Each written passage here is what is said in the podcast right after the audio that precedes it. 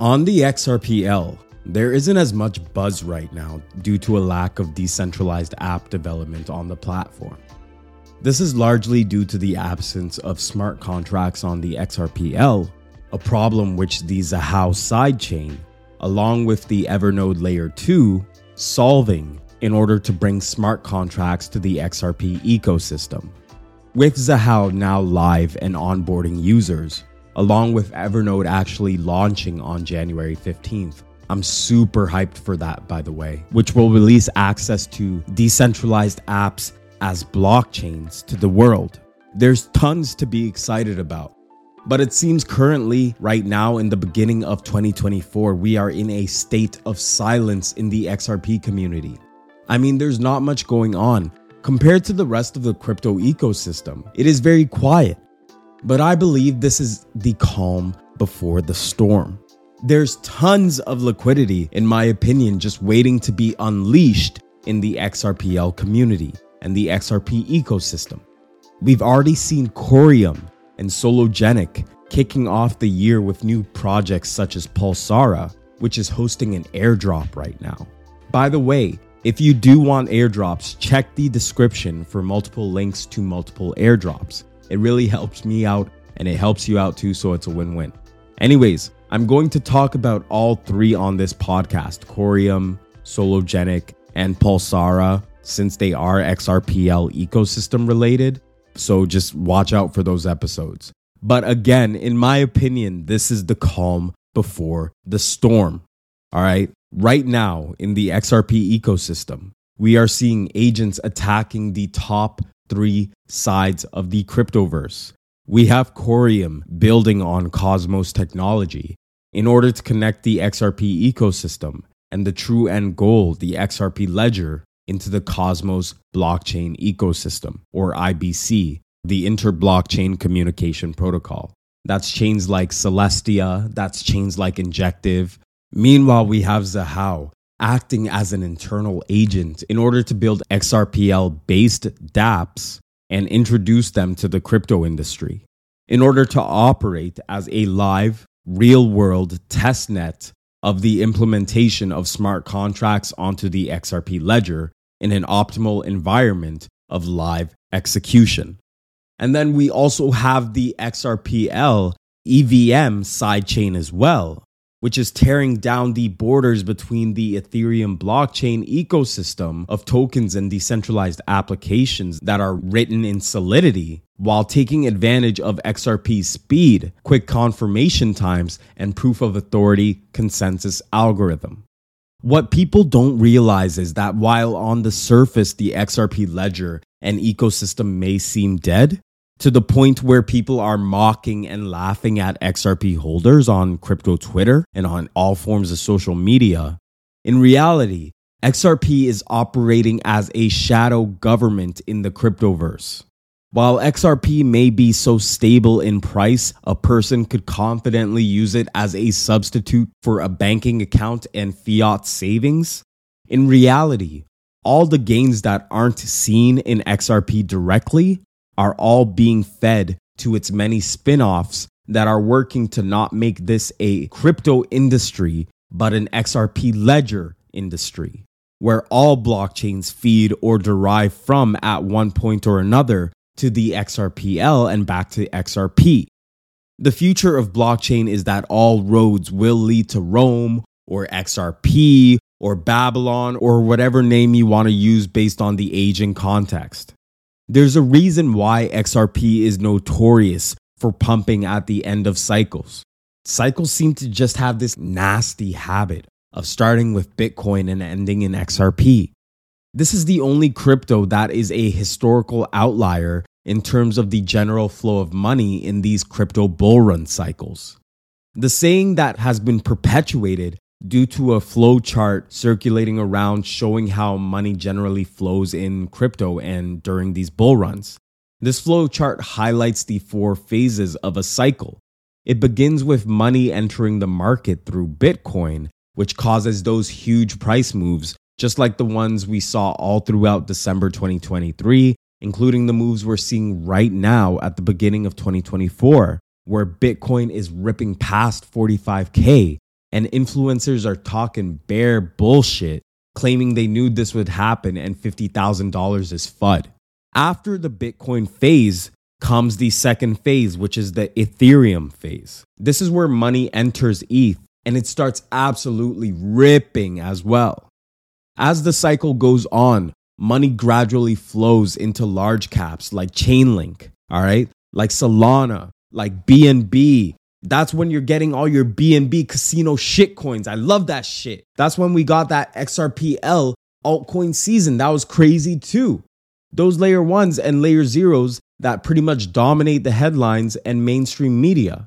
Then finally, you get phase four, which is alt season, where we see just all kinds of shit coins moving. Your meme coins are mooning like crazy. You're having these $1 million market cap coins doing 10x, 50x, 100x overnight, and more.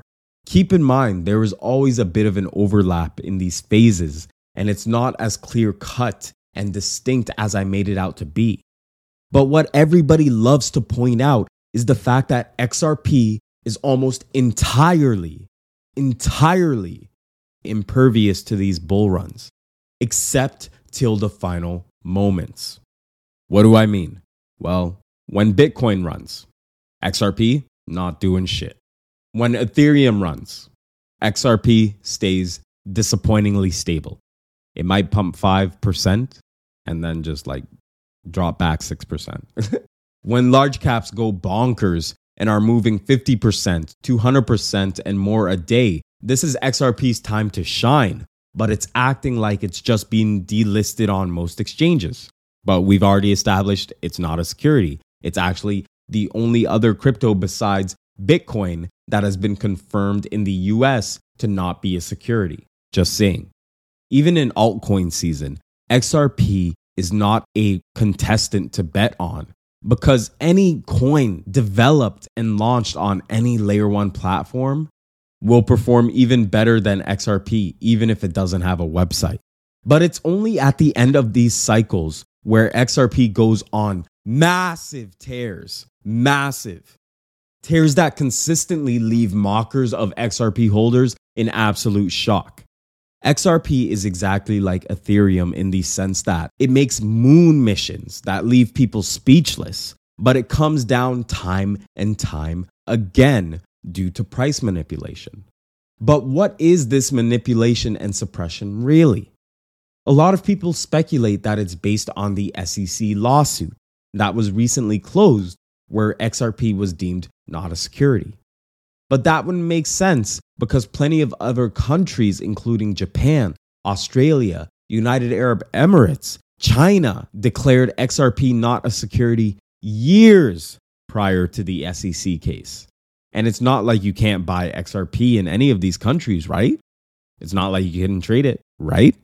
Many people claim it's because the token is tied to many governments and financial institutions and countries as the foundation behind their upcoming central bank digital currencies. And while this is true, and countries such as Palau have had successful real world implementations thus far, by the way, I really need to talk about how the Palau dollar central bank digital currency is actually a United States dollar CBDC test. But since the official currency of Palau is actually the US dollar, and Palau does not have its own native currency. It's actually a tax haven for a lot of people who live in the US. But going back to topic, even then, over the counter deals could mitigate a lot of the needs to suppress the price of XRP in the open market to such an extreme and absurd extent, leading to its almost benign nature in the face of multiple bull runs. I'm hearing tons of people claim this bull run, the total crypto market cap will go from $1.8 trillion today to $5 trillion, $10 trillion, and even $50 trillion. But I believe there is no such thing as a total crypto market cap. I believe the truth of money flow in crypto is that it flows from one head to the other, one king to the other, from Bitcoin to the new king, XRP. There is only a total XRP market cap, and everything else, everything is a derivative, extension, evolution, adoption, bastardization, or reimagination of XRP. These bull runs only happen because XRP isn't running. Because if it was left to its own devices, then all these worthless vaporware shitcoins with flawed technology that actually are securities, you can just go on CoinMarketCap and you can see tons of them, the majority of them, 99% are securities. All your favorite shitcoins would be left with nothing but rags to their name and zero dollars in liquidity. But in order to stimulate money flow and as a result allow people to produce and develop in the crypto industry so we can see some real innovation through these piles and piles of dog shit projects. In reality, 99% of these cryptos are fucking garbage. And this is just like the dot com bubble. The last man standing will be the ones who actually did the work, the cryptos that developers are actually building on, the companies and platforms and industries being built off the back of real technology. The projects working to actually connect all these chains together in order to stop this fragmented ecosystem of isolated playgrounds and sandboxes and create a real, real, real foundation for the infrastructure for Web3 and decentralized finance, not just for a bunch of NEETs playing with speculative assets online, but for the foundation of the entire financial system of society.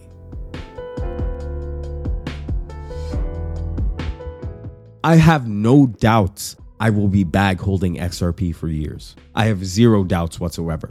I also have zero doubts I will be rich forever. Forever. Why? Because fuck you, I have XRP. Thank you for listening to the XRP podcast. Thank you so much, and God bless you. Take care.